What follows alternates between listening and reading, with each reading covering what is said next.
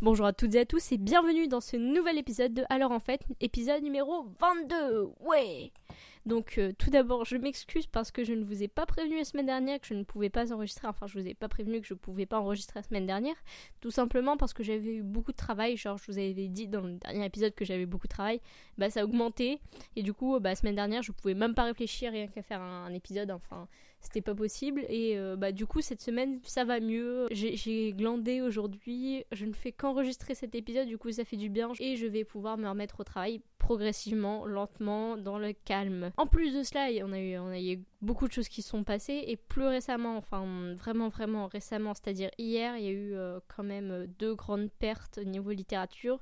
Je parle de Harper Lee qui a écrit Ne tira pas sur la et euh, Va et poste une sentinelle dont je vous avais parlé dans plusieurs épisodes je crois et d'Umberto Eco qui est euh, l'auteur du nom Au nom de la rose, euh, qui est un, roman très célèbre que je n'ai pas lu, et euh, qui était également sémiologue, enfin quelqu'un de très respecté et de très respectable, je trouve. Donc voilà, on a perdu deux grands écrivains. Aujourd'hui, je vais vous présenter deux livres, toujours un classique et une découverte. En classique, je vais vous présenter La princesse de Clèves.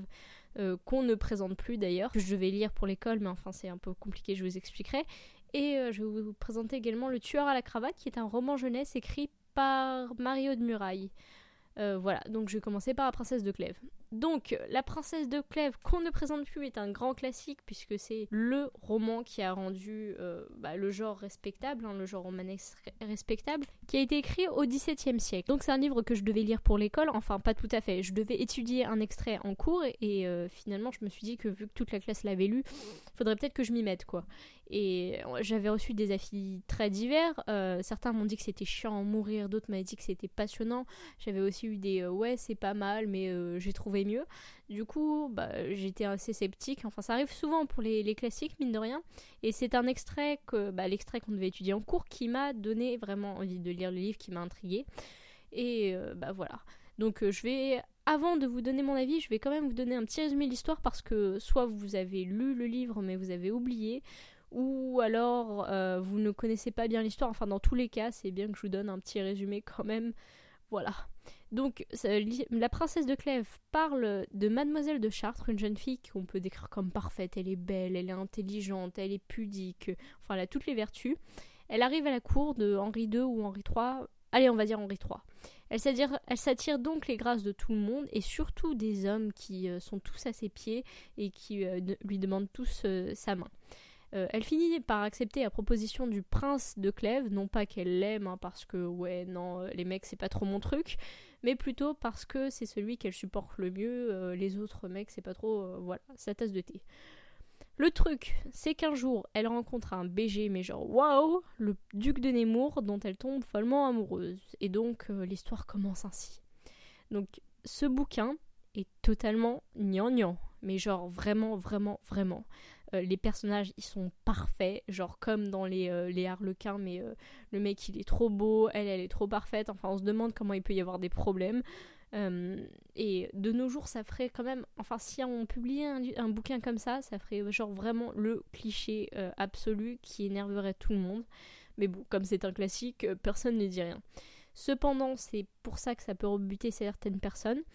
Mais personnellement, j'ai été captivée par l'histoire veux dire, au-delà du fait que ce soit une histoire totalement cliché, avec des personnages qui sont trop parfaits et auxquels on ne peut pas s'identifier, euh, Mademoiselle Madame de Lafayette a quand même mis beaucoup d'elle-même dans ce livre. Il y a des belles descriptions, il y a quand même une certaine psychologie dans ce qu'elle a fait. J'aime beaucoup la fin aussi au début. Enfin, on m'avait spoilé la fin. Ma prof de français m'a spoilé la fin. Genre le truc que je peux pas pardonner. Mais même euh, avec le fait qu'elle m'ait spoilé, enfin, je veux dire que j'ai adoré le bouquin. Euh, ça m'a pas du tout perturbé durant ma lecture.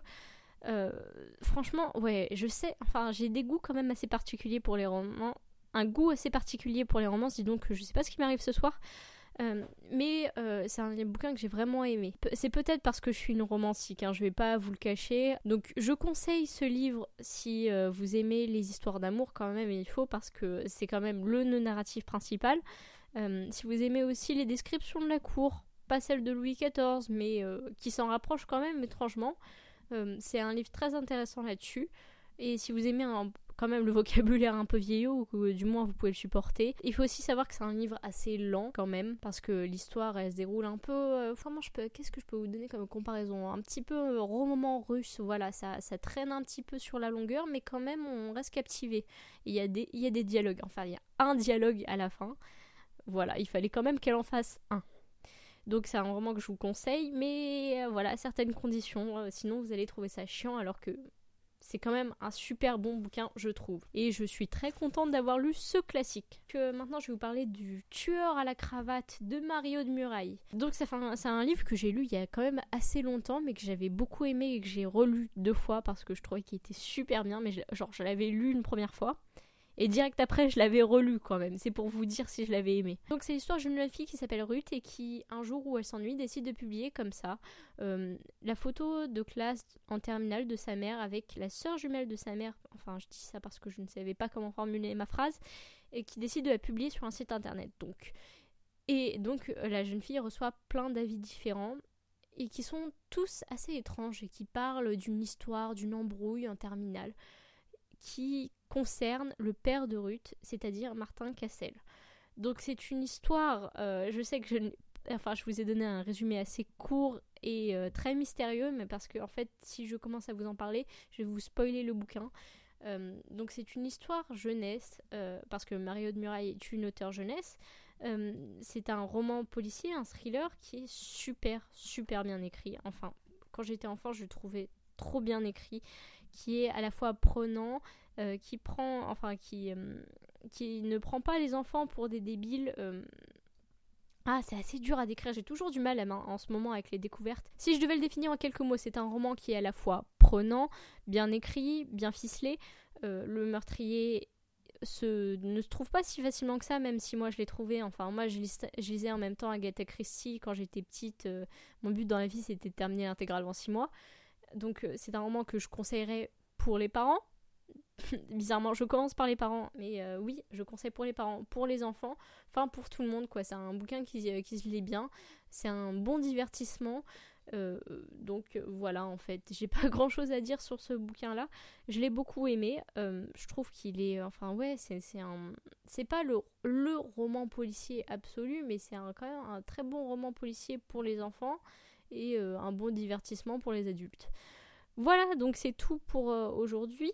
Euh, je suis contente d'avoir pu vous faire un épisode cette semaine. Je ne vais pas pouvoir vous en faire pendant deux semaines parce que ça va être les vacances et que du coup moi je vais faire une petite pause. c'est assez étrange parce que semaine dernière je me suis quand même bien reposée. Enfin, niveau épisode je veux dire. mais en fait le truc c'est que je lis pas assez. Forcément pour moi qui fais un podcast littéraire, si je lis pas assez de bouquins, il y a un problème quoi. Du coup, ce que je vais faire pendant ces deux semaines, c'est que je vais lire beaucoup de livres et comme ça, à la rentrée, euh, je vais pouvoir euh, continuer à vous faire des podcasts, à vous faire de nouveaux épisodes.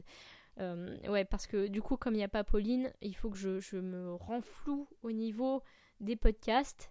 D'ailleurs, il faudrait que je l'amène un jour et que je fasse un de mes thés littéraires parce que ça fait longtemps que, je, l'ai posté en description, mais j'ai jamais fait de thé littéraire. Vous savez pas encore à quoi ça ressemble. Il faudrait que je le fasse. Voilà, donc eh ben, je vous souhaite de très bonnes vacances, de très bonnes lectures de vacances. Et euh, moi, je vous retrouve à la rentrée, samedi de la rentrée, euh, à la même heure, c'est-à-dire à 23h30. Euh, bon, bonne soirée et à la prochaine. Salut